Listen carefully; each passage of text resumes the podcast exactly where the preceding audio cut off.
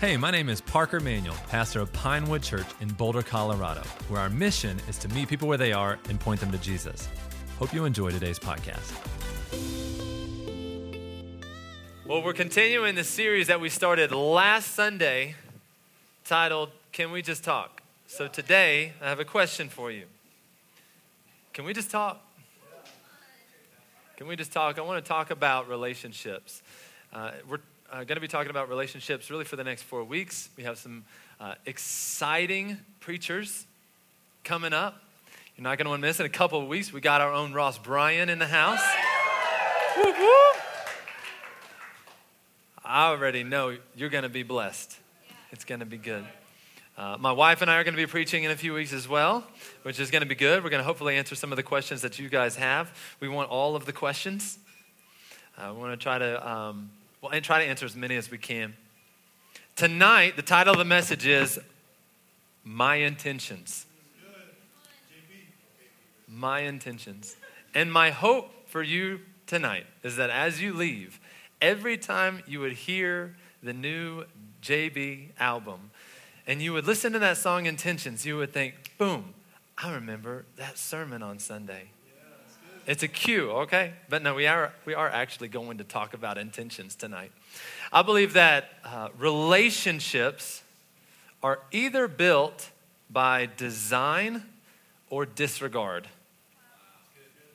design or disregard. What do I mean by that? What I mean is that you're either being intentional in the fine tuned areas of your relationships on things you're going to say or things you're not going to say or ways that you're going to treat people or ways you're not going to treat people, and that you've designed that this is going to be a part of my intentions towards the relationships around me, or it's by disregard. Or you might even say it's by default. I just take the relationships as they come. I'm more reactive than proactive. I really know I really don't know how I'm going to respond at any given times. And the things that I say that I know maybe I shouldn't say, I really don't put any discipline or effort towards not saying those things anymore. I've just kind of accepted the fact that this is who I am. So, to paint the picture for you again, I believe that your relationships are formed and built by either design or disregard. And I believe that healthy relationships are formed with intentionality and by design and by looking at God's word, which is what we're going to do tonight. I believe that God's word gives us everything that we need in how to have healthy relationships. And so we're going to go to God. James 4, verses 1 through 3. If you have your Bibles, you can turn there. If you don't have a Bible, there's a little pub table right in the middle here in the back. We have a lot of Bibles right there, and they are our gifts to you. So take as many as you like. Maybe you here, you're here and you have that Bible and you've been reading it every day for months. And you're thinking, I would give anything for a study Bible. Well, you're in luck. Because today, if you come tell me that you want a study Bible and you just, you know, I can't afford a study Bible, but I want a study Bible, we'll buy you a study Bible. We believe so much in the Word of God, and that has the power to change your life that we want to get as many Bibles as in your hand as possible. We believe that it is God's word, that is perfect and that is without error. James 4, verses 1 through 3 says this What is the source of wars and fights among you? Don't they come from your passions that wage war within us? You desire and you do not have. You murder and covet and cannot obtain. You fight and wage war. You do not have because you do not ask. You ask and you don't receive because you ask with the wrong motives. Everybody say wrong motives. Wrong motives. So that you may spend it on your pleasures. Let's pray and then let's dive into this text together. God, I pray that um, I pray that you would be the teacher today, that your spirit would move in this place. Father, your, your text is alive and it's active. It is your words to speak to us today. Father, I pray that we would uh, truly look at our lives. It's so easy to come into spaces like this and sit and hear words and never really think how we're going to apply it to our lives. I pray that that's not the case with us today. I pray that we would hear your word and that we would apply your word in our life. Father, I pray that your spirit would move. I speak to every individual that's here today. I don't believe that there's a single person here by accident. I believe that you brought everybody here for a purpose. I believe there's people here tonight that don't have a personal relationship with you. And I believe, Father, tonight they're going to leave knowing what it means to have a relationship with you and to walk with you and to grow in your word. In Jesus' name I pray. All God's people said, Amen. Amen. I love the book of James. I love the book of James. James is the, uh, the author of James, is the brother of Jesus. So, you know, James spent a lot of time with his brother, Jesus. So let's lean in here.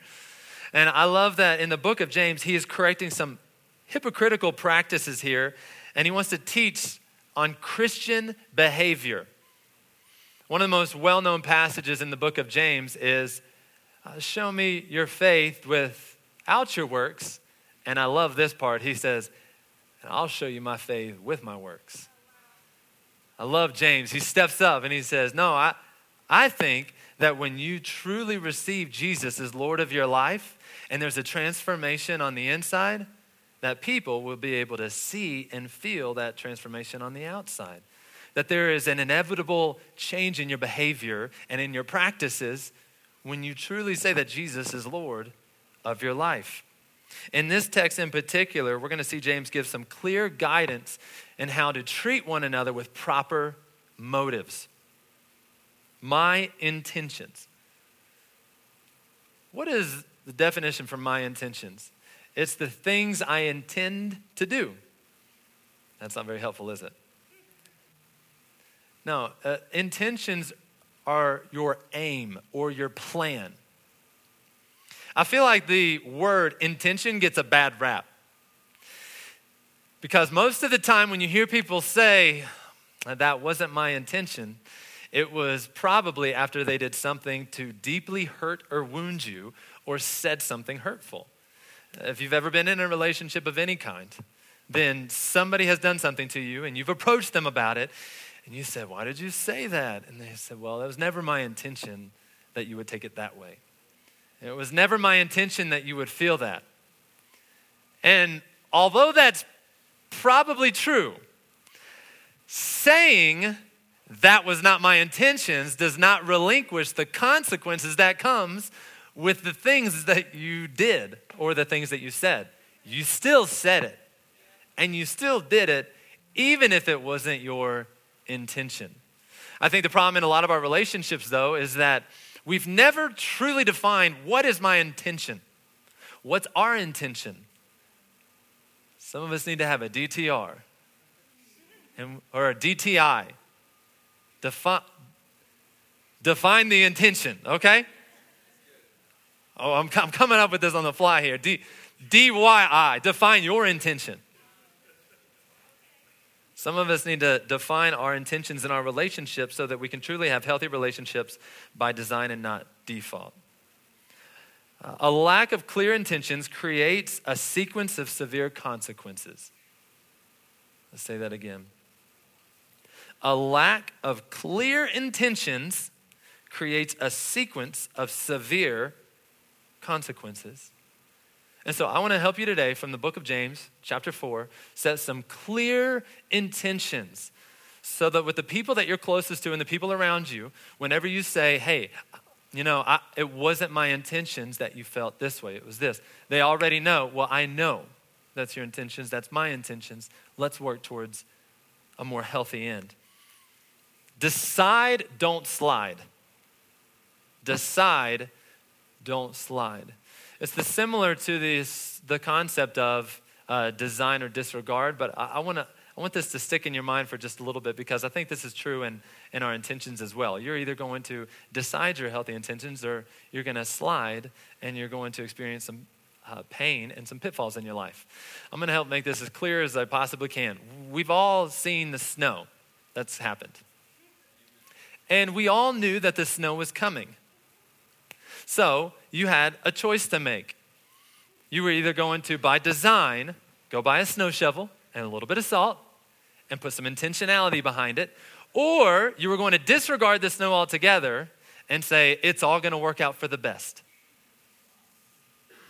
So, what happens in, on your driveway and in your sidewalk is if you don't do anything at all, The first day, it kind of melts. The second day, it is sure, it is slippery. It is glass. And you're going to slip over and over and over and over again. Why? Because you, just, you chose not to decide and instead slide. And this is what I believe many of us do with the intentions in our life. Many of the things that we slide towards are comparison, compromise, control, a critical spirit, and complacency. Those are the areas that we tend to slide towards if we don't decide in advance, no, that's not what I'm going to do in my relationships. That's not what I'm going to be known for in my relationships. I want to do the alternative, actually, which is what Scripture teaches us to do. So let's look at some of the intentions in, in the book of James, chapter 4. We're going to move um, through this entire chapter almost really quickly. Number one, we see comparison to celebration. The first area that we slide into is this area of comparison. But I think the alternative to us comparing our relationships to other relationships, our circumstance to other people's circumstances, is celebration. Celebration. This is what it says in verse 3 You ask and you do not receive because you ask with the wrong motives. It also says in verse 2 You desire and you do not have, you murder and covet and cannot obtain. So he's speaking to this negative idea of, this negative mo, uh, motive of comparison. I can tell you right now, I can promise you, comparison will kill your relationships. Comparison will kill your marriage, and comparison will kill your destiny. There is zero benefit to comparing your life and your situation to somebody else. Yeah, but I'm not as good as they are. It's okay. God has designed you like you are. You're trying to become the best version of yourself, not the best version of somebody else. Comparison will kill the spirit within you and the discipline and the drive within you. I want to give you some examples of some, some comparison that I think we should remove from our language. Why can't we catch a break like the Smith family? If you're a Smith in here, I'm really sorry. I'm about to light you up. Why are you got to be like that? Why can't we catch a break like the Smith family? I wish I could look like Matt Slaughter. I'm legit calling out a guy in the room tonight. I mean, the dude is huge, okay? That's comparison. Why can't I look like Matt Slaughter? Maybe one day I'll have the flexibility in my schedule like the Smith family. These are comparisons that we say, and what's so crazy about these, these comparison statements is to us, they feel like no big deal. This is just a natural part of our common language. But what you don't realize is, is that when you covet, the more you covet and the more you speak this language, the easier it becomes for you to do that over and over and over again. And what'll happen is you'll covet over something really small, like someone's biceps, but then that will lead to their family lifestyle. That will lead to how much money they make. That will lead to their flexibility. That will lead to much larger scales to where all of a sudden you're looking at your life and you're like, my life sucks. Has anybody ever slipped into the comparison trap? Maybe you've had uh, a friend. I want you to think about this for just a second. Maybe you've had a friend to where you never really felt like you could go to them with good news. You're like, ah, this is my best friend, but if I tell him that I got a raise, I know he's been trying to get a raise. I already know he kind of compares himself to me, anyways. This is going to be rough for me or you found out that, that you're pregnant and you really don't want to tell all of your friends that you're pregnant because maybe other people are, are either trying to get pregnant or it's a really struggle, real battle. And so there's this nonstop from everybody and at every level, from finances to career to family, there's comparison happening. And, and what, what I want you to think about is, is the alternative. If you don't appreciate those people in your life that won't celebrate with you, then why do we take on that persona ourselves? Why are we people that, it's, are, that are so hard to celebrate when other people win? You will never lose helping someone else win. You will never lose by helping someone else win and celebrating the victories in their life. Scripture says that this mentality of comparison it creates a war within. And I can promise you that if there's a war within you, it's just a matter of time before there's going to be war around you. Your relationships are going to struggle, your marriage is going to struggle, your kids are going to struggle because you've allowed this mentality of comparison to creep into your mind. It's, I, was, I was thinking about this in my mind. It is impossible to wage war and to fight and to covet when you are celebrating the thing that person is telling you. Somebody comes at you with good news and you're like, I'm so stoked that you got that raise. And you're going around telling everybody you're posting a selfie of this dude got a raise. It's so hard to be bitter and angry at that person when you're celebrating their life. So if you want to combat comparison, start celebrating everybody around you. You know, there are three churches in our city right now that just launched building campaigns. Three churches in our city Cornerstone, First Pres, and Calvary Chapel. Calvary Bible. They're doing really well. They just launched building campaigns. Am I intimidated by that?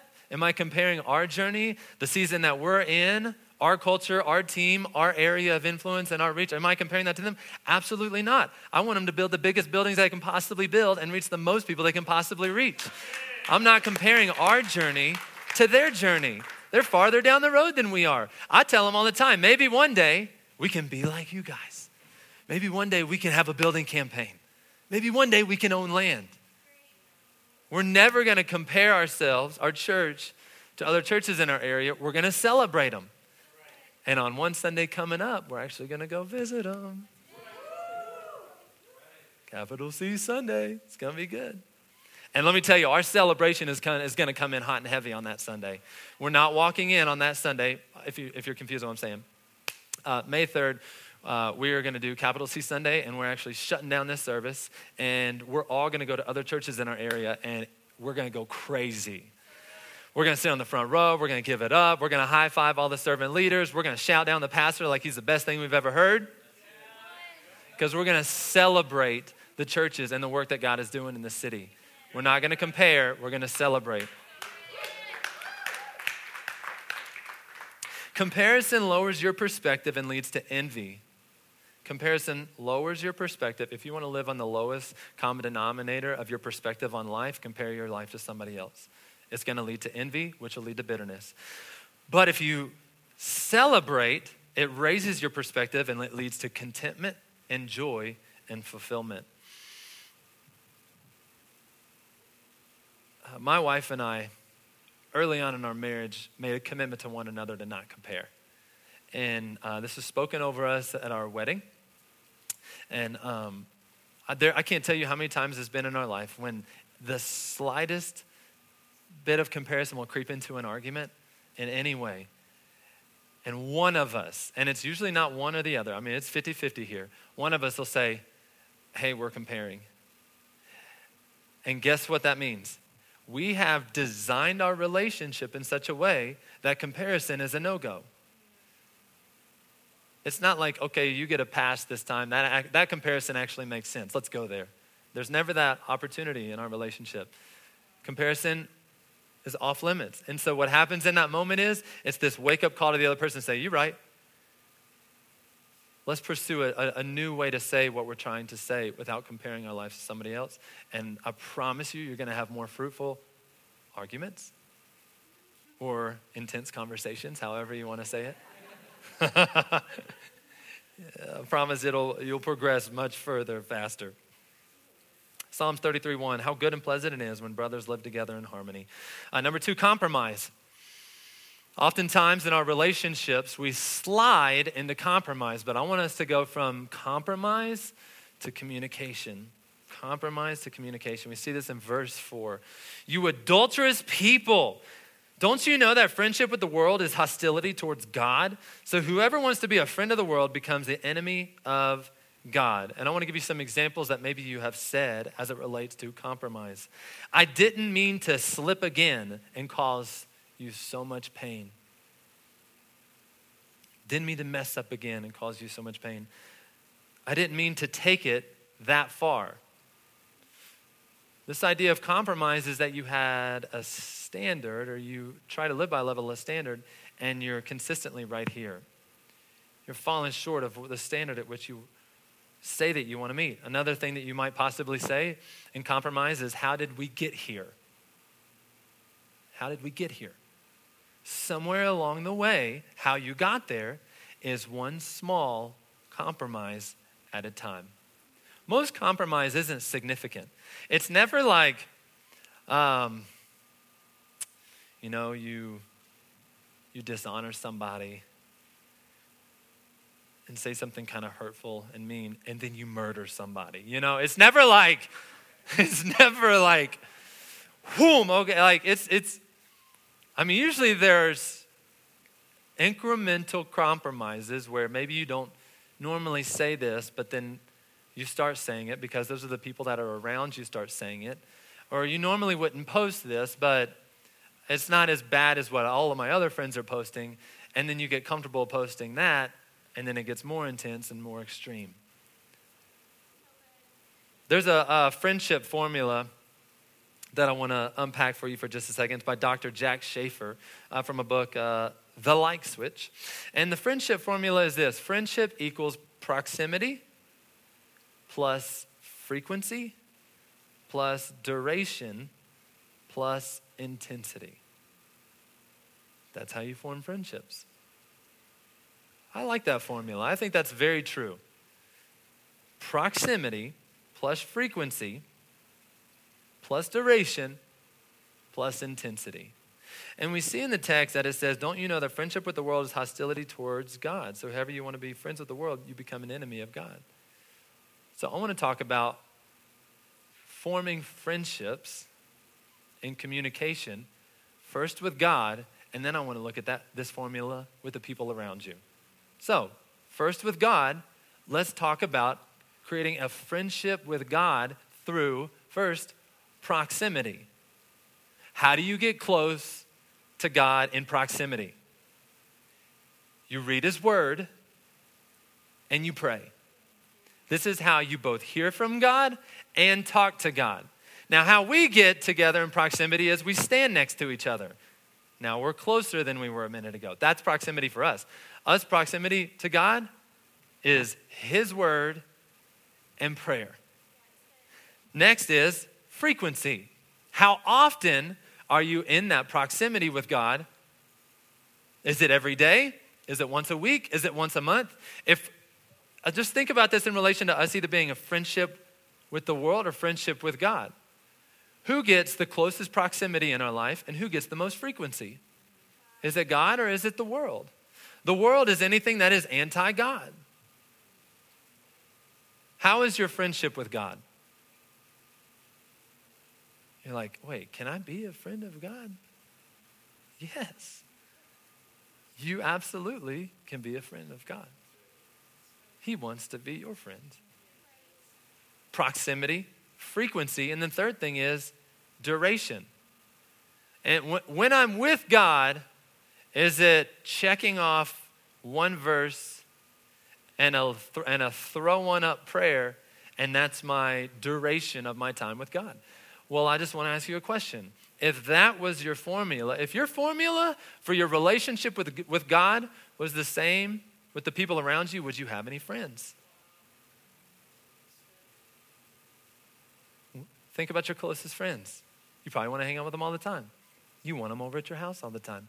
And when they're over, you never want to leave. Is it that way with God? Next is intensity. When you're with God, how intense does it get?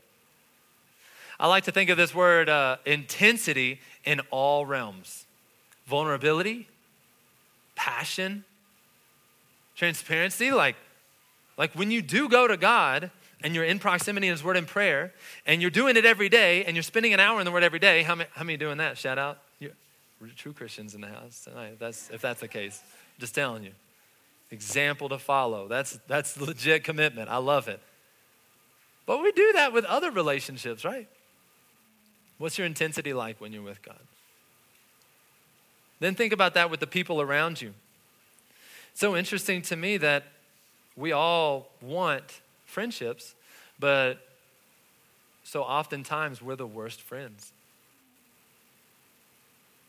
We don't put people around us.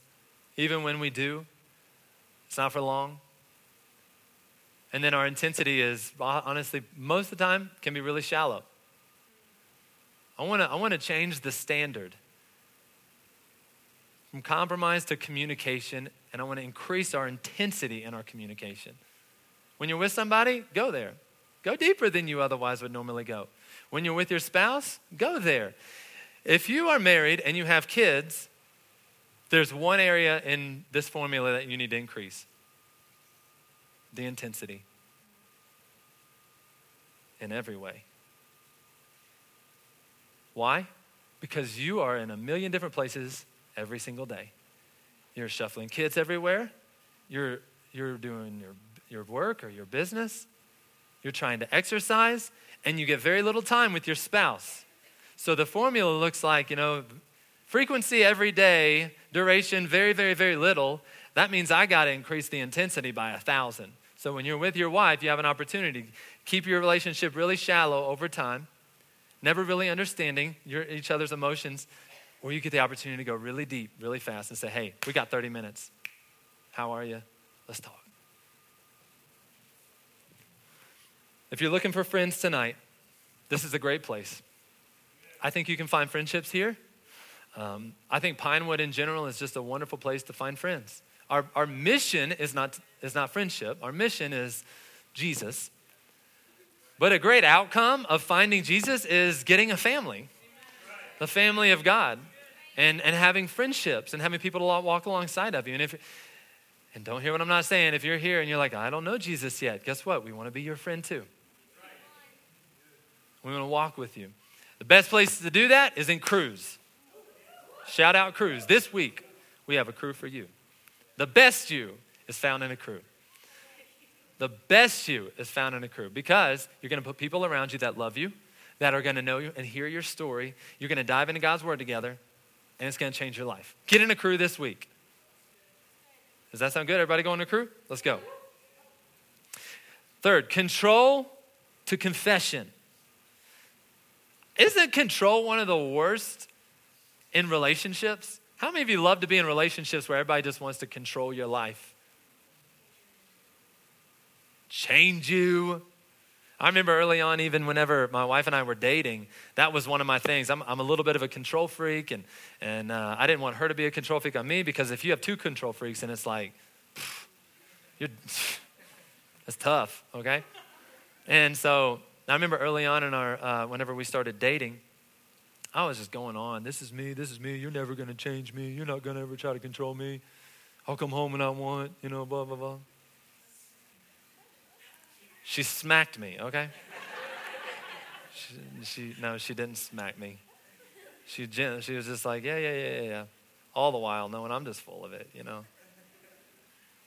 Let's look at verse 6. But he gives greater grace. Therefore, he says, God resists the proud, but gives grace to the humble. Therefore, this is a key line in the text in chapter 4, verse 7. Submit to God, resist the devil, and he will flee from you. Uh, this is a military term that is actually referencing you moving into your proper rank in the equation between you and God. You and God are not on the same level. God is higher in every way. We are the creation, we are subject to the Creator. He governs every area of our lives. And even in our relationships, so often we think that we're so gifted at controlling every element of our relationships. You know, I'm just a really gifted communicator, so if there's ever anybody that tries to come at me, I can just talk my way out of it. I can convince them that they're wrong in a very short amount of time. Unfortunately, we're not as good as we think about controlling the people and the circumstances and the relationships around us. I think there's a much better solution, and I believe that is confession. Some examples are if you would be more loving, then maybe I would be more thoughtful. I know none of y'all have ever said that. Uh, you need help. Definitely don't say that one. But that is something a control freak would say. You need help. I've done everything I know to do. No. If you would be a different person, then maybe we could make this happen. Again, don't say that. Never say that in your relationship. If you were just a different person, it's not going to get you anywhere. But I believe that going to God can do much more than you controlling the situation. We say some, uh, a statement around here that says that we believe that God can do more in a second of prayer than we can do in a lifetime of our own efforts. So therefore, what I'm saying is, is that we can work for a lifetime to try to control the people around us, or we can pray and trust God with the people around us that He can do a work that we cannot. I love this uh, quote it's been said that the purpose of prayer is not to get man's will done in heaven, but to get God's will done on earth. So, in some of your relationships, you've been praying, God, change this person, change this person, change this person. Some of you need to be praying, God, bring me better people in my life. God, I need better mentors in my life. I need better relationships. And can I tell you, when you pray that prayer, God will answer your prayer. God will put people in your life. He'll open up crews that happen to fit right in line with your schedule? Confession leads to submission and produces healing and a power and power in your life. I want to prove that through the scripture. 1 John 1 9 says, If we confess our sins, he's faithful and righteous to forgive our sins and to cleanse us from all unrighteousness. If we confess our sins, he's faithful to forgive us. And then in James chapter 5 verse 16 it says, "Therefore confess your sins to one another and pray for one another so that you may be healed. The prayer of a righteous person is very powerful and effective. Confession leads to submission and produces healing and power in your life. Number four, go for, I want us to go from uh, being critical to being complimentary. Now I'm going to hit a few people right here on this one, okay? Just soak it up. Just take, just take it in for just a second. Uh, verse 11 says this Don't criticize one another, brothers and sisters. I think it's so easy for us to slip with our intentions to a critical spirit and have a critical perspective on life. But the Bible says don't criticize. I want to give you some examples of criticism. It says this You may say this I'm a truth teller, I just tell it like it is. If those words have come out of your mouth, you are a critical person. You may be a truth teller. There's probably some truth to that. But there's also a lot of sarcasm to that and cynicism attached to it. There's a way to lovingly tell people the truth apart from saying, well, I'm just going to come at you with the truth. Another way that may uh, hit you if you're being critical is if you say, uh, Did you hear about the Smith family? I can't believe he would say that. You're being critical. You have very little knowledge on the situation, and you have zero information on his motive behind what he said. You're being critical. The music was too loud, the sermon was too long, the parking was too muddy, and the haze was too thick. Hey, hey, hey, let's talk, okay?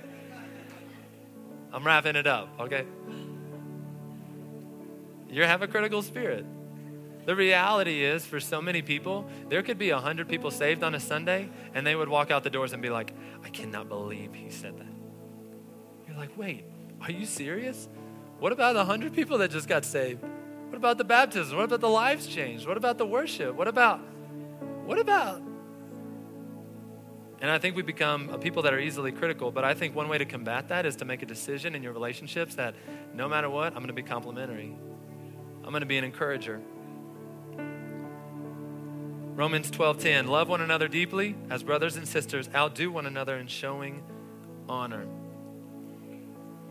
I think of um, all of the spaces that you could be in. You know, if maybe at your work, or maybe in your neighborhood, or in your gym, uh, you may have some enemies. You may have some people that maybe talk bad about you, some people that criticize you.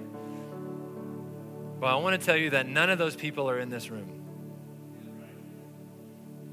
That we want to love you, we want to be your friend, we want to walk with you on this journey, we want to encourage you.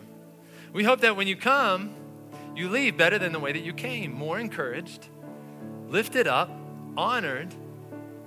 Now, I mean, gotta be a little honorable to receive honor, okay? But we're still your biggest fan. No matter if you're going for something, we're to be there for you and cheer you on. We want to be known as a house of people that love well, and that love, and that our love is vocal. It's easy to be a critic. Why are so many people critical? Well, because it's easy to be a critic. It takes a lot of intentionality and discipline to be an encourager. I, I could be wrong here, but I don't know that all of our natural bents are I just lift people up. I just build people up. I'm that positive. Okay? If that's you, God bless you. It's a gift.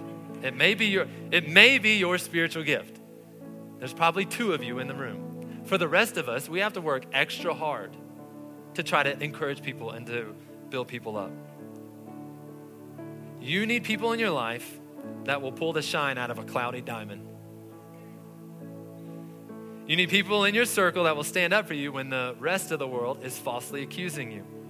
You need those people in your world that will crawl in the valley with you and run on the mountaintop with you. How many of you have people in your life that come alongside of you and say, hey, there's more in you? Hey, I believe that God has a plan for your life. How many of you have people in your life that no matter what situation you find yourself in, they're like infinitely encouraging and hopeful, and they say, hey, look ahead the best is yet to come. The situation that you're in right now is not going to last forever. God has a plan for your life. You're going to get out of this. The best is yet to come. Don't you want to be around people like that? Well, then let's be those people. Let's be the encouragers. Not just here. That's great if it's here. For sure, here. If you're not an encourager here, we're going to try to shut that down right away. Hey, whoop, that's not our culture. Kind of negative. But no, let's be those people out everywhere that we go. How attractive is it to be a people that is constantly complimenting and encouraging other people? You want to talk about shining a bright light in your gym and in your workplace? Don't overthink it. Just be nice. Number five, complacent or committed. Verse 17 says, So it is sin to know the good and yet not do it. Complacent to committed. Complacent is you disregarding and sliding. But being committed is to say, no, I know the right thing to do. I know what Scripture's called me to do, and I'm going to obey what Scripture's called me to do. Where are you today? Sliding, disregarding intentionality in your relationships, or complacent? Or are you going to say, no, no, no, I took good notes and I wrote down what God is calling us to do, and I want to be known as the latter part. I want to be known as what God has called us to be an encourager, a complimenter, complimentary, committed. If you would, um, go ahead and stand to your feet. I want to give you an opportunity now to respond uh, to the good news of the gospel of Jesus Christ. We do not uh, meet here uh, to worship, you know, ourselves. This building is not about us at all. It's all about Jesus. And who is Jesus? We believe that Jesus is God's Son. Scripture says that for God so loved the world that he sent his one and only Son into the world, that whoever would believe in him would not perish, but that he would have everlasting life. We believe that Jesus came down to this earth. He lived a perfect life 2,000 years ago, that he made history when Jesus Christ, the perfect Son of God, went to a cross and died on the cross for our sins. We could never meet the perfection, the standard of perfection of Jesus perfect holiness, perfect life. But Jesus could, fully God and fully man. And he took our place on that cross and he died. But how many of you know that he did not stay dead? He rose from the grave three days later, defeating death, defeating sin, and defeating the grave so that we might have everlasting life. And so I just want every head bowed, every eye closed in the house tonight. And if you're here today and you're saying, I love how positive you guys are. I love this encouraging message on relationships, but man, I really want to know more about this Jesus. I have not made Jesus Lord of my life, but I want to know how. Would you just slip your hand up today and let me know where you are? Amen, amen. so good. If you're here today and you want to make Jesus Lord of your life, I want you to come find me There's we have our connect table in the back. I want you to grab somebody at our connect table. And I want to encourage you tonight do not leave without putting your faith and trust in Jesus. Even during this last worship song, whenever we sing, to put your faith in Jesus, all you got to do is say, Jesus, I believe that you are who you say that you are. I admit that I have sinned against you, and tonight I put my trust in you. I put my faith in you. You have my all. And guess what? When you pray that prayer, just like that, Jesus forgives you of your sin. He comes into your life and he changes you from the inside out. It'll be the greatest decision that you've ever made in your life. God, we love you so much. And I pray that tonight would be the night there wouldn't be a single person leave the building without a personal relationship with you. I pray that during this last worship song, Father, that you would reveal things to us that we can grow in our area of intentionality and the way that we love one another. And ultimately, God, the most important thing in the way that we love you. Father, that we would increase our intentionality, our proximity, our frequency, our duration, our intensity with you primarily, Father, because we know the healthier we are in our relationship to you, the healthier we'll be in our relationship to others. In Jesus' name I pray. Amen. Hey, thanks for listening. If you'd like to learn more, or if you'd like to join us on a Sunday, head on over to pinewoodboulder.com. If you enjoyed this podcast, please share it. And if you'd like to be notified every time we post new content, then subscribe. And remember, just keep coming back.